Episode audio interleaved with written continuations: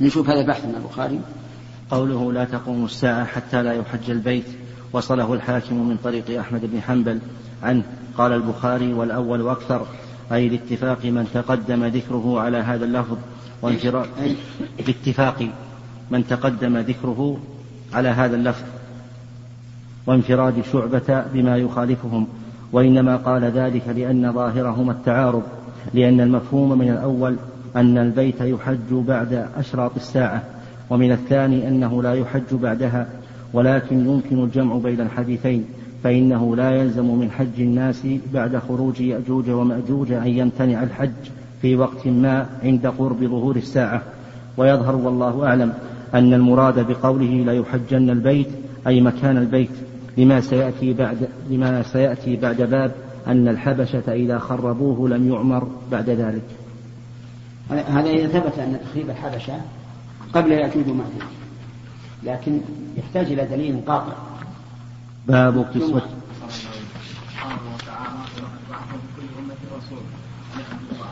كيف؟ الله سبحانه وتعالى بعث فيها نبي اقرا الآية ولقد بعثنا في كل أمة رسولا. إيه. أنت قلت بالأول رسول. إيه، رسولا طيب. الشيخ أحسن الله عليك هل يأجوج ومأجوج النبي؟ نعم. نبي محمد عليه الصلاة والسلام. نعم. ما نجح. تمام. لكنه مفسد في الأرض. نعم. ما هي آخر العلامات التي بعد تقوم الساعة؟ ما أدري ما ظهر لي ترتيب العلامات. إلا الدجال ويأجوج وماجوج هذا الحديث فيه صريح. ولا طلوع الشمس من مغربها مثلا. وأن لا يبقى في الأرض مؤمن وما أشبه ذلك ما ما ظهر لي فيها ترتيب.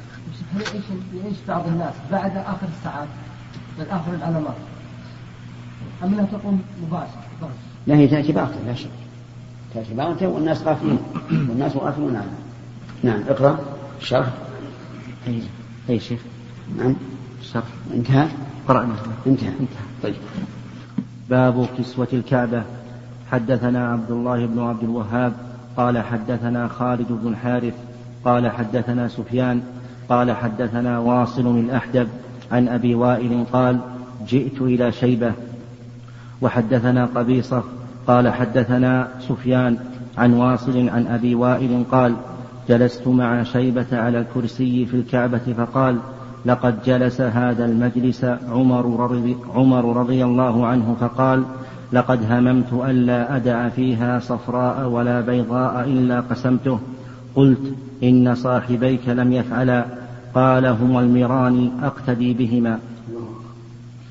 عمر رضي الله عنه رأى أن هذه المعلق في الكعبة من الذهب والفضة يقسم يقسم بين المسلمين يعني أو يجعل في بيت المال.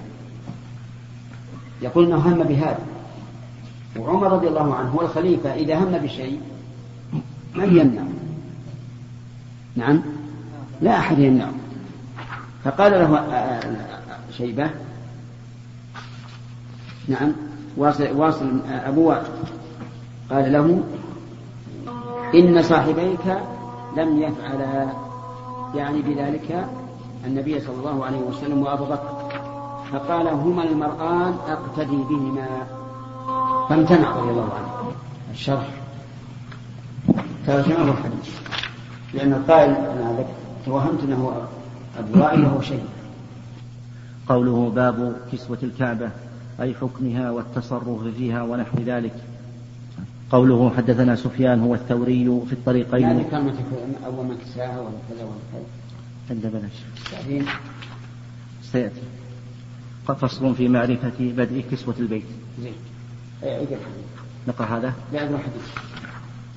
قال قوله جلست مع شيبة هو ابن عثمان بن طلحة بن عبد العزى بن عثمان بن عبد الله بن عبد الدار بن قصي العبدري الحجب الحجبي بفتح المهملة والجيم ثم موحدة نسبة إلى حجب الكعبة يكنى أبا عثمان. قوله على الكرسي في رواية عبد الرحمن بن محمد المح- المح- المحاربي عن الشيباني عند ابن ماجة والطبراني بهذا, بهذا السند. بعث معي رجل بدراهم هدية إلى البيت فدخلت البيت وشيبة جالس على كرسي فناولته إياه فقال لك هذه؟ فقلت لا ولو كانت لي لم آتك بها. قال أما إن قلت ذلك فقد جلس. قال إيش؟ قال لا ولو كانت لي لم آتك بها. قال أما إن قلت ذلك فقد جلس عمر بن الخطاب. مج... نعم. أما إن قلت ذلك فقد جلس عمر بن الخطاب مجلسك الذي أنت فيه فذكره. قوله فيها أي الكعبة. قوله صفراء ولا بيضاء أي ذهبا ولا فضة. قال القرطبي غلط من ظن أن المراد بذلك حلية الكعبة وإنما أراد الكنز الذي بها وهو ما كان يهدى إليها فيدخر ما يزيد عن الحاجة. وأما الحلي فمحبسه عليها. فلا يجوز صرفها في غيره في غيرها. وقال ابن الجوزي كانوا في الجاهلية يهدون إلى الكعبة المال تعظيما لها فيجتمع فيها. قوله إلا قسمته أي المال. وفي رواية عمر بن شبه في كتاب مكة عن قبيصة شيخ البخاري فيه إلا قسمتها. وفي رواية عبد الرحمن بن مهدي عن سفيان عند المصنف في الاعتصام إلا قسمتها بين المسلمين. وعند الإسماعيلي من هذا الوجه لا لا أخرج حتى أقسم مال الكعبة بين فقراء المسلمين ومثله في رواية المحاربي المذكورة. قوله قلت إن صاحبيك لم يفعلا في رواية ابن مهدي المذكورة قلت ما أنا بفا... قلت ما أنت بفاعل قال لما؟ قلت لم يفعله صاحباك. وفي رواية الإسماعيلي من هذا الوجه وكذلك المحاربي قال ولم ذاك؟ قلت لأن رسول الله صلى الله عليه وسلم قد رأى مكانه وأبو بكر وهما أحوج منك إلى المال فلم يحركاه. هما المران. تثنية مر بفتح الميم ويجوز ضمها والراء ساكنة على كل حال. بعدها همزة أي الرجلان. قوله أقتدي بهما في رواية عمر بن في رواية عمر بن شبة تكرير قوله المران أقتدي بهما. وفي رواية ابن مهدي في الاعتصام يقتدى بهما على البناء المجهول وفي رواية الإسماعيلي والمحاربي فقام كما هو وخرج ودار نحو هذه القصة بين عمر أيضا وأبي بن كعب أخرجه عبد الرزاق و و وعمر بن شبة من طريق الحسن أن عمر أراد أن يأخذ كنز الكعبة فينفقه في سبيل الله فقال له أبي بن كعب قد سبقك صاحباك فلو كان فضلا لفعلاه. لفظ عمر بن شبة وفي رواية عبد الرزاق فقال له أبي بن كعب والله ما ذاك لك. قال ولما؟ قال أقره رسول الله صلى الله عليه وسلم.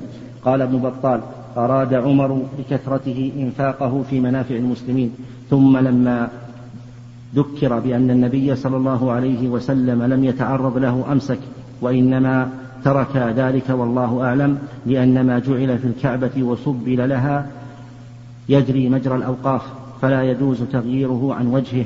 وفي ذلك تعظيم الإسلام وترهيب وترهيب العدو.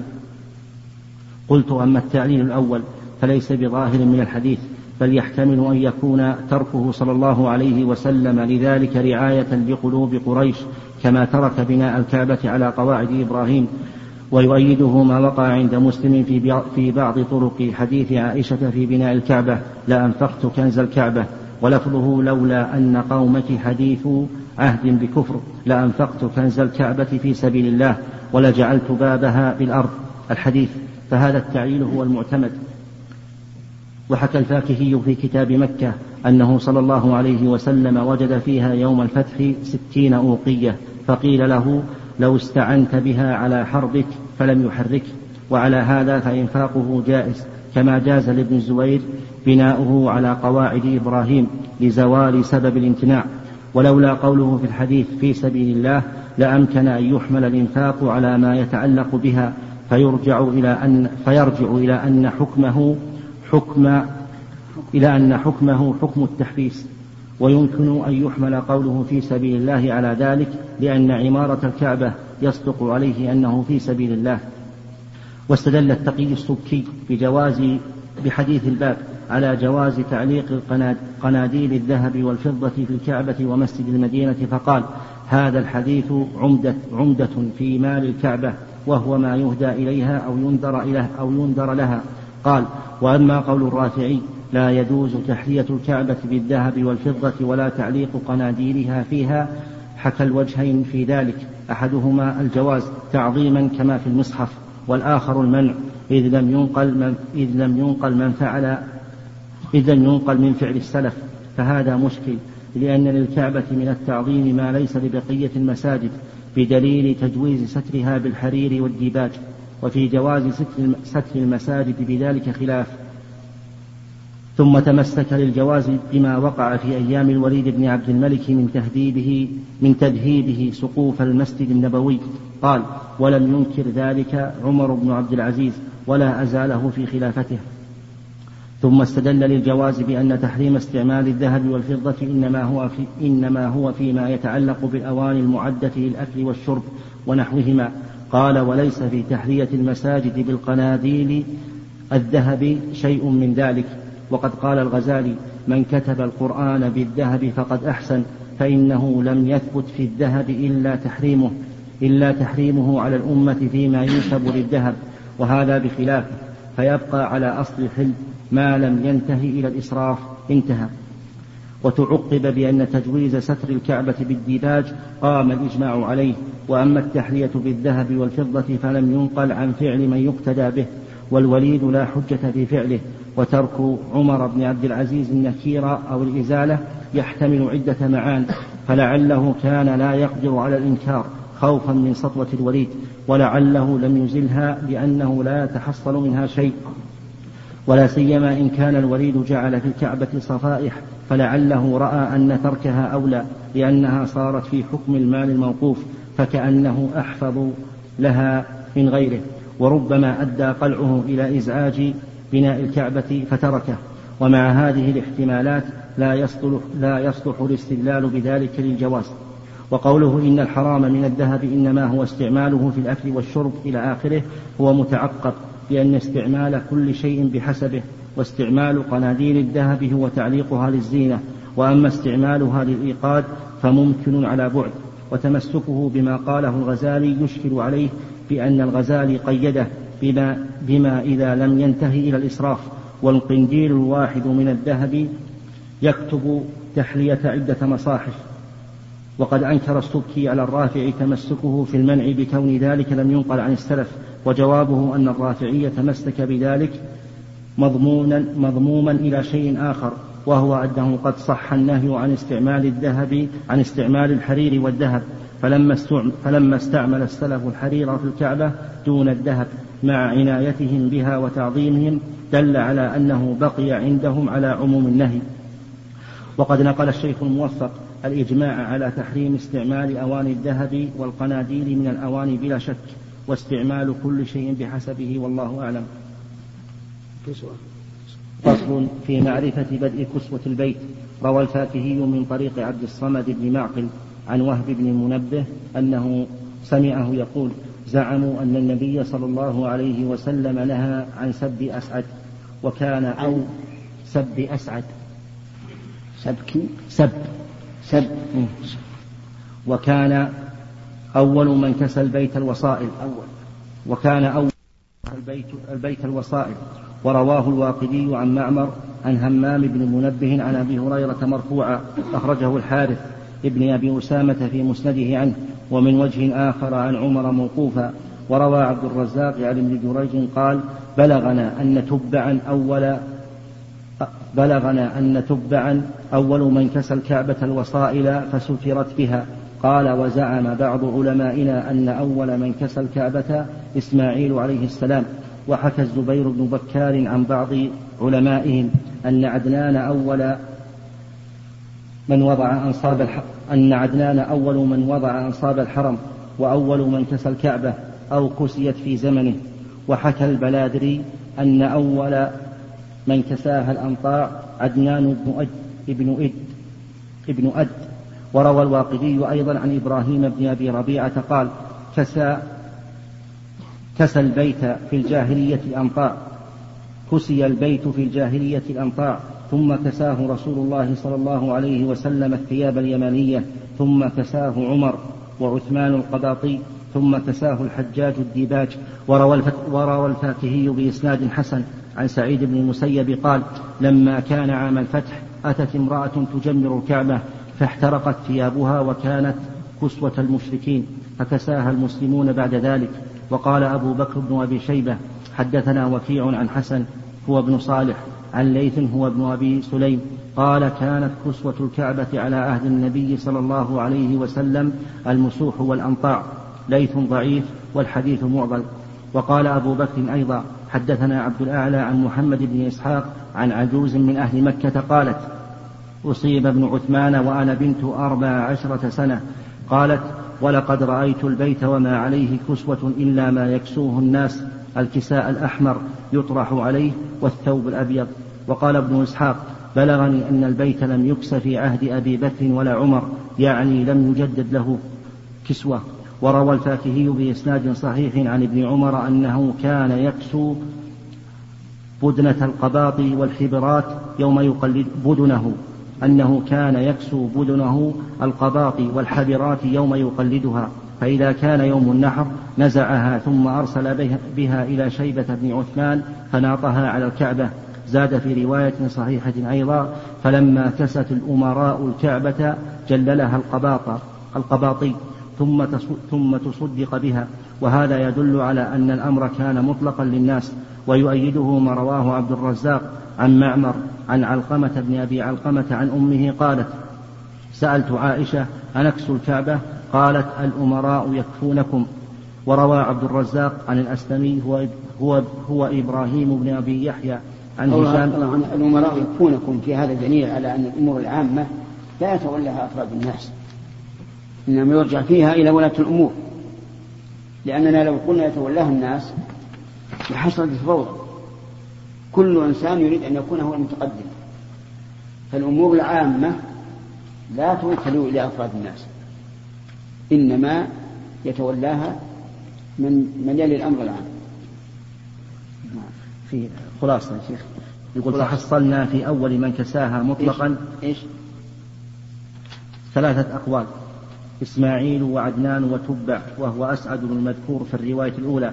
ولا تعارض بين ما روي عنه أنه كساه الأنطاع والوصائل لأن الأزرقي حكى في كتاب مكة أن تبعا أري في المنام أنه يكسو الكعبة فكساها الأنطاع ثم أري أنه يكسوها فكساها الوصائل وهي ثياب حبرة من عصب اليمن ثم كس وهي ثياب حبرة من عصب.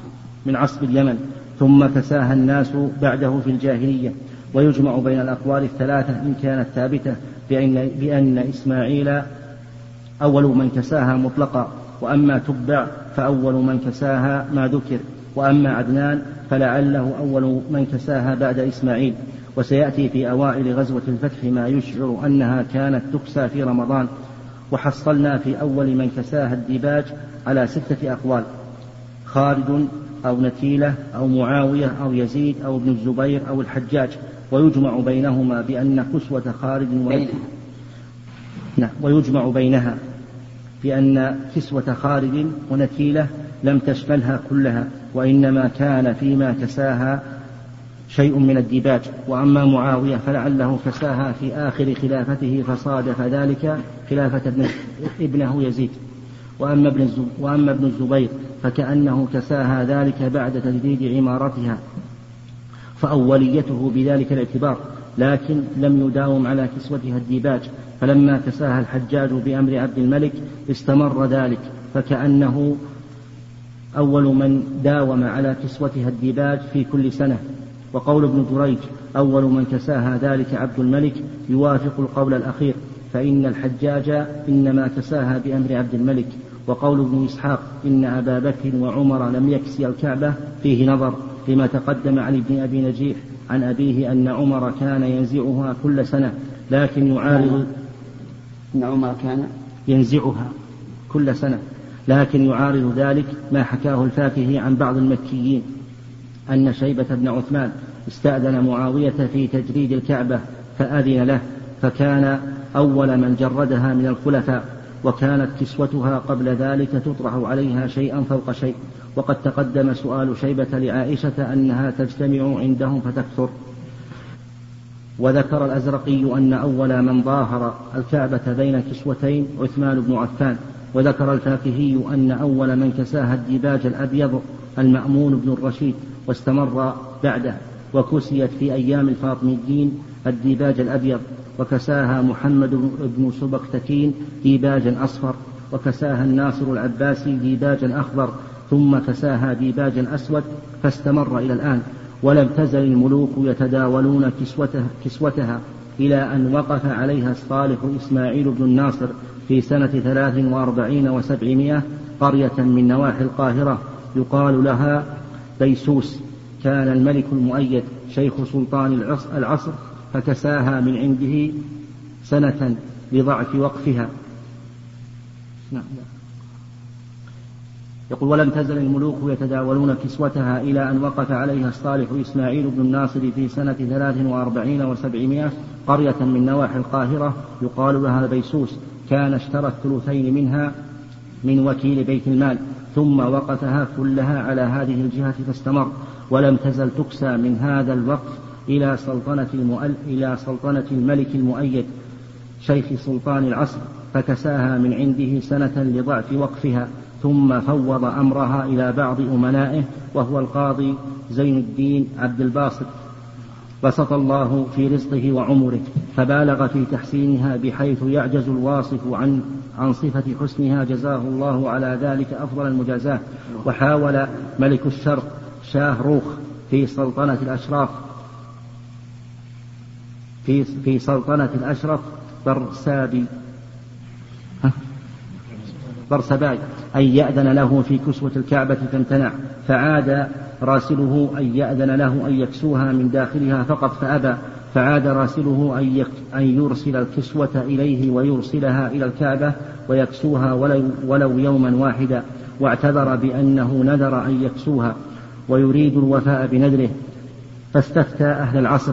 فتوقفت عن الجواب وأشرت إلى أنه إن خشي, إن خشي منه الفتنة فيجاب دفعا للضرر وتسرع جماعة إلى عدم الجواز ولم يستندوا إلى طائل بل إلى موافقة هوى السلطان ومات الأشرف على ذلك. الله الله. أمم تلك أمة قد ملوك خلفاء. قيض الله بهذا البيت من يكرمه ويعظمه من الخلفاء ويتسابقون إلى ذلك. اللهم زده تشريفا وتعظيما. باب هدم الكعبة. قالت عائشة. إيش؟ المصاحف. نجد بعض المصاحف يصل أسعارها إلى أسعار مرتفعه جدا؟ نعم. زيادة في الوضع في زينة وكذا. والمصاحف هذه عادة ما تقرأ فيها. يعني تتخذ كحلية أو كذا نعم. هذا نتيجة الإسراف. يعني يصرف فيها بالذهب على جلدتها وعلى هوامشها فهذه النتيجة. لأنهم لا يريدون أن يقرأوا فيها فتذهب عليهم. فيبقونها تحفة. نعم. بعض الأشياء من حاجيات المساجد. توقف في المساجد فمع الزمن تبلى. فقد تأتي بسعر لكن سعر المستعمل فإذا بيعت أو كيف تصرف بعد هذا؟ هل تباع هنا تباع ويشترى بدلها في مكانها يشترى شيء يكون بدلها في مكانه. نعم. هجر القرآن الآن؟ هجر الطلاب طلاب العلم. طلاب العلم ليش؟ تفسير القرآن. قوله تعالى وقال الرسول يا ربي إن قوم اتخذوا هذا القرآن مهجورا. يشمل هجر اللفظ وهجر المعنى وهجر العمل. قد يكون الإنسان يتلوه ليلا ونهارا في كل آن ويكون هاجرا لأنه لم يعمل به. وقد يكون يقرأه لفظا ولكنه لا يفهمه معنى فيكون هاجرا. لأن الله تعالى قال كتاب أنزلناه إليكم مبارك ليدبروا آياته وليتذكر أولو الألباب. فإذا لم يكن تدبر ولا تذكر فهذا هجر. ثلاثة. باب هدم الكعبة. قالت عائشة رضي الله عنها قال النبي صلى الله عليه وسلم يغزو جيش الكعبة فيخسف بهم. حدثنا عمرو بن علي قال حدثنا يحيى بن سعيد قال حدثنا عبيد الله بن الأخنس قال حد هؤلاء قوم يأتون من جهة الشمال يريدون غزو الكعبة حتى إذا كانوا في بيداء من الأرض خسف الله بهم حماية للكعبة أن يكون فيها قتال بعد القتال الأول الذي أحل للنبي صلى الله عليه وعلى آله وسلم.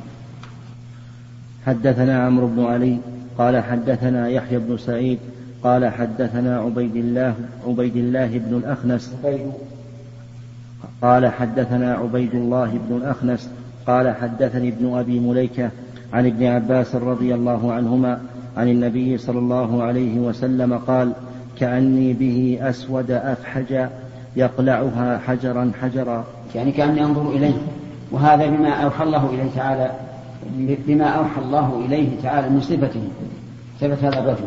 أفحج يعني بعيد ما بين الفخذين. وثانيا أسود يعني أسود اللون. وسبق أنه ذو السويقتين. حدثنا يحيى بن بكير قال حدثنا الليث عن يونس عن ابن عن ابن شهاب عن سعيد بن المسيب عن أبي هريرة رضي الله عنه قال قال رسول الله صلى الله عليه وسلم يخرب الكعبة ذو السويقتين من الحبشة. باب ما ذكر في الحجر الأسود. حدثنا محمد بن كثير قال أخبرنا سفيان عن الأعمش عن إبراهيم عن عابس بن ربيعة عن عمر رضي الله عنه أنه جاء إلى الحجر الأسود فقبله فقال إني أعلم أنك حجر لا تضر ولا تنفع ولولا أني رأيت النبي صلى الله عليه وسلم يقبلك ما قبلتك. هذا الحديث هو الذي ثبت عن النبي صلى الله عليه وعلى آله وسلم وفيه دليل على أن تقبيل الحجر مجرد اتباع. ليس للتبرك به خلافا لما يظنه كثير من العام حتى إن بعضهم يقف ومعه صبيه فيمسح الحجر ثم يمسح به الصبي يتبرك به. بل بعضهم حتى في الركن اليماني. وهذا غلط. فتقبيل الحجر واستلام الحجر مجرد اتباع. ولهذا قال عمر ما قال؟ إني لأعلم أنك حجر لا تضر ولا تنفع. يعني لا تضر من عارضك ولا تنفع من وافقك. ولكن آه، اتباع الرسول صلى الله عليه وسلم. قال ولولا أني رأيت رسول النبي صلى الله عليه وسلم يقبلك ما قبلتك. ترجم فيها شيء حديث. قوله باب ما ذكر في الحجر الأسود أورد فيه حديث عمر في تقبيل الحجر وقوله لا تضر ولا تنفع. وكأنه لم يثبت عنده فيه على شرطه شيء غير ذلك.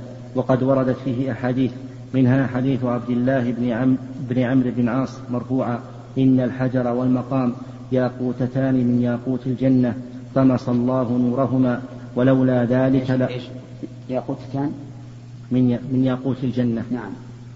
طمس الله نورهما ولولا طمس الله؟ نورهما. نعم. ولولا ذلك لأضاء ما بين المشرق والمغرب. أخرجه أحمد والترمذي وصححه ابن حبان وفي إسناده رجاء أبو يحيى وهو ضعيف. قال الترمذي حديث غريب ويروى عن عبد الله بن عمرو موقوفا وقال ابن أبي حاتم عن أبيه وقفه أشبه والذي رفعه ليس بقوي. ومنها حديث ابن عباس إذا هذا حديث ضعيف.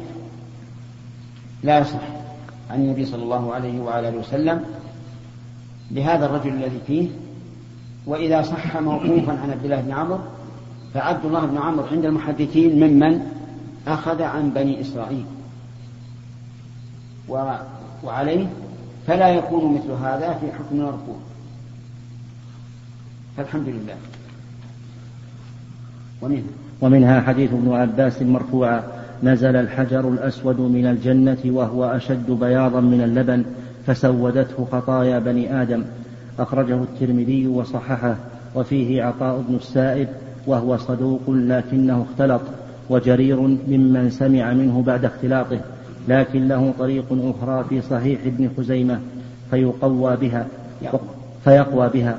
وقد رواه النسائي من طريق حماد بن سلمة عن عطاء مختصرا.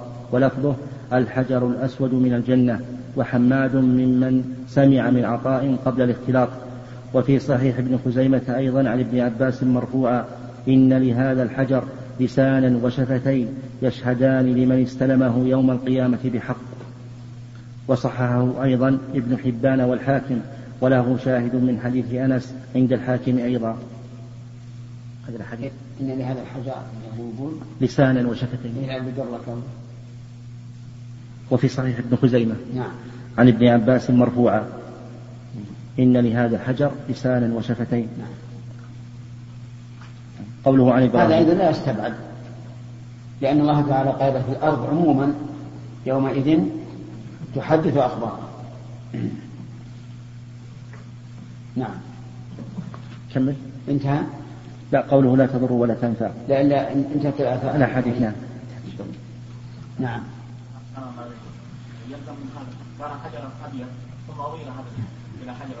لكن متى تسود يا متى تسود يا عبد الرحمن. ها؟ اي لكن متى؟ سودته خطايا بني آدم من زمان.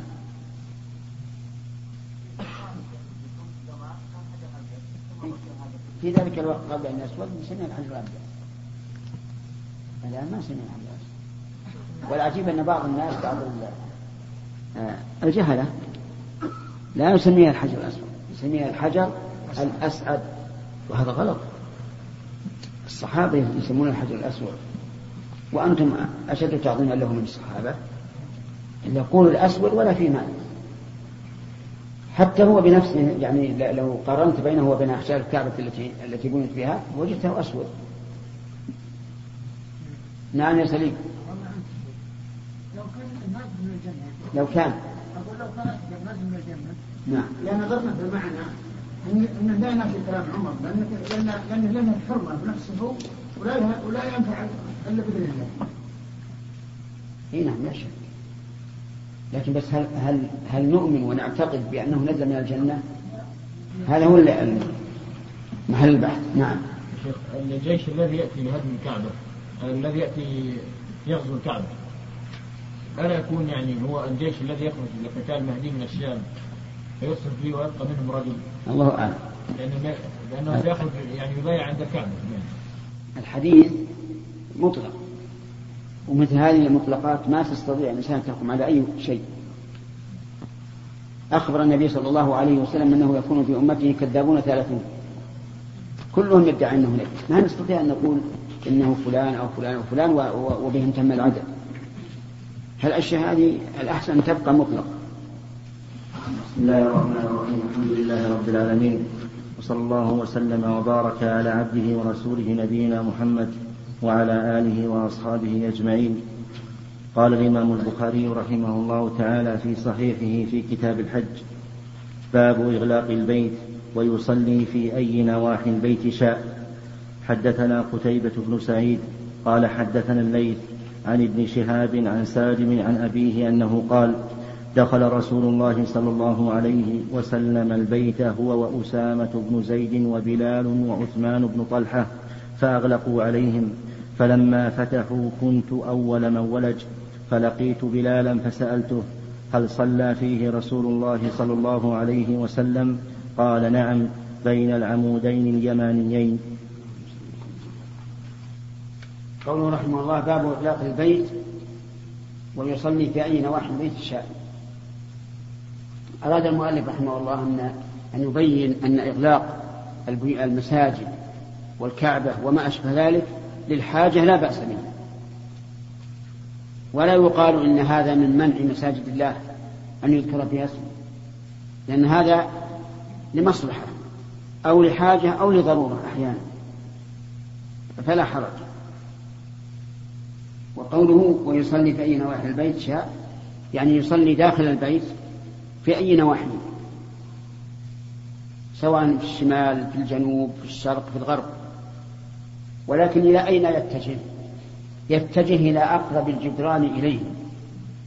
فمثلا إذا كان في الشمال في الجانب الشمالي يتجه إلى إلى الجدار الشمالي. وإذا كان في الجنوب, في الجنوب إلى الجدار الجنوبي. وإن عكس وصار في الجنوب واتجه إلى الشمال فلا بأس لأنه ولى وجهه شطر المسجد الحرام لكن هذا فيه نوع من إساءة الأدب.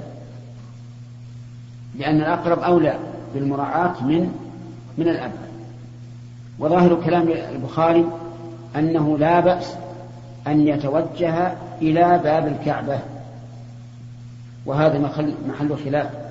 يعني هل إذا كنت في داخل الكعبة واتجهت إلى الباب هل يجزئ أو لا؟ فمن العلماء من قال لا يجزئ لأن الذي بين يديه فضاء.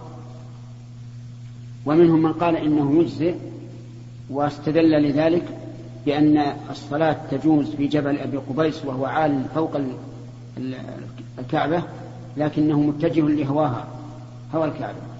قالوا وهذا مثله والقياس فيه شيء من النظر لأنه يقال الذي على الجبل ليس له مكان سوى هذا. لكن هذا الذي في وسط الكعبة كيف يتجه إلى الباب وهو فضاء ويدع الجدار؟ شوف الترجمة وش يقول عليه قوله باب إغلاق البيت ويصلي في أي نواحي البيت شاء.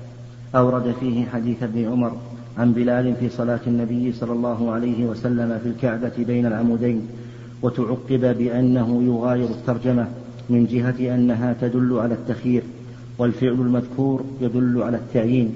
وأجيب بأنه حمل صلاة النبي صلى الله عليه وسلم في ذلك في ذلك الموضع بعينه على سبيل الاتفاق لا على سبيل القصد لزيادة فضل في ذلك المكان على غيره. ويحتمل أن يكون مراده أن ذلك الفعل ليس حتما وإنما كانت الصلاة في تلك البقعة التي اختارها النبي صلى الله عليه وسلم أفضل من غيرها ويؤيده ما سيأتي في الباب الذي يليه من تصريح ابن عمر بنص الترجمة مع كونه كان يقصد المكان الذي صلى فيه النبي صلى الله عليه وسلم ليصلي فيه لفضله وكأن المصنف أشار بهذه الترجمة إلى أن الحكمة في إغلاق البيت في إغلاق الباب حينئذ وهو أولى من دعوى من دعوى ابن بطال. الحكمة فيه لئلا يظن الناس لئلا يظن الناس أن ذلك سنة وهو مع ضعفه منتقض بأنه لو أراد إخفاء ذلك ما اطلع عليه بلال ومن كان معه. وإثبات الحكم بذلك يكفي فيه فعل الواحد. وقد تقدم بسط هذا في باب الغلق للكعبة من كتاب الصلاة. وظاهر الترجمة أنه يشترط للصلاة في جميع الجوانب إغلاق الباب. ليصير مستقبلا في حال الصلاة غير الفضاء والمحكي عن الحنفية الجواز مطلقا وعن الشافعية وجه مثله لكن يشترط أن يكون للباب عتبة بأي قدر كانت ووجه يشترط أن يكون قدر قامة المصلي ووجه يشترط أن يكون قدر مؤخر الرجل وهو قدر مؤخر الرحل وهو المصحح المصحح عندهم. وفي الصلاة فوق ظهر الكعبة نظير هذا الخلاف والله أعلم. وأما قول بعض الشارحين إن قوله ويصلي في أي نواحي البيت شاء يعكر على الشافعية فيما إذا كان البيت مفتوحا ففيه نظر لأنه جعله حيث يغلق البيت وبعد الغلق لا, لا توقف عندهم في الصحة. وفي هذا الحديث تواضع النبي صلى الله عليه وعلى آله وسلم. حيث أغلق على, على نفسه ومعه أسامة وبلال. أما عثمان بن طلحة فهذا لأنه من من سدنة البيت. أسامة بن زيد مولى وبلال مولى أيضا. وأما قصد المكان الذي صلى فيه النبي صلى الله عليه وسلم فهذا ينبني على أن ما فعله النبي صلى الله عليه وسلم اتفاقا هل يستن به فيه أو لا. فابن عمر رضي الله عنه وعن أبيه يرى أنه يستن به فيه ولكن ابن عمر رضي الله عنه خالف في فعله هذا سائر الصحابة. فالصحابة يرون أن ما وقع اتفاقا بلا قصد ليس بمشهور ولا شك أن هذا هو الصواب. ولكن محبة القلب للنبي صلى الله عليه وسلم تؤدي إلى أن الإنسان يقتدي به حتى في هذا الأمر.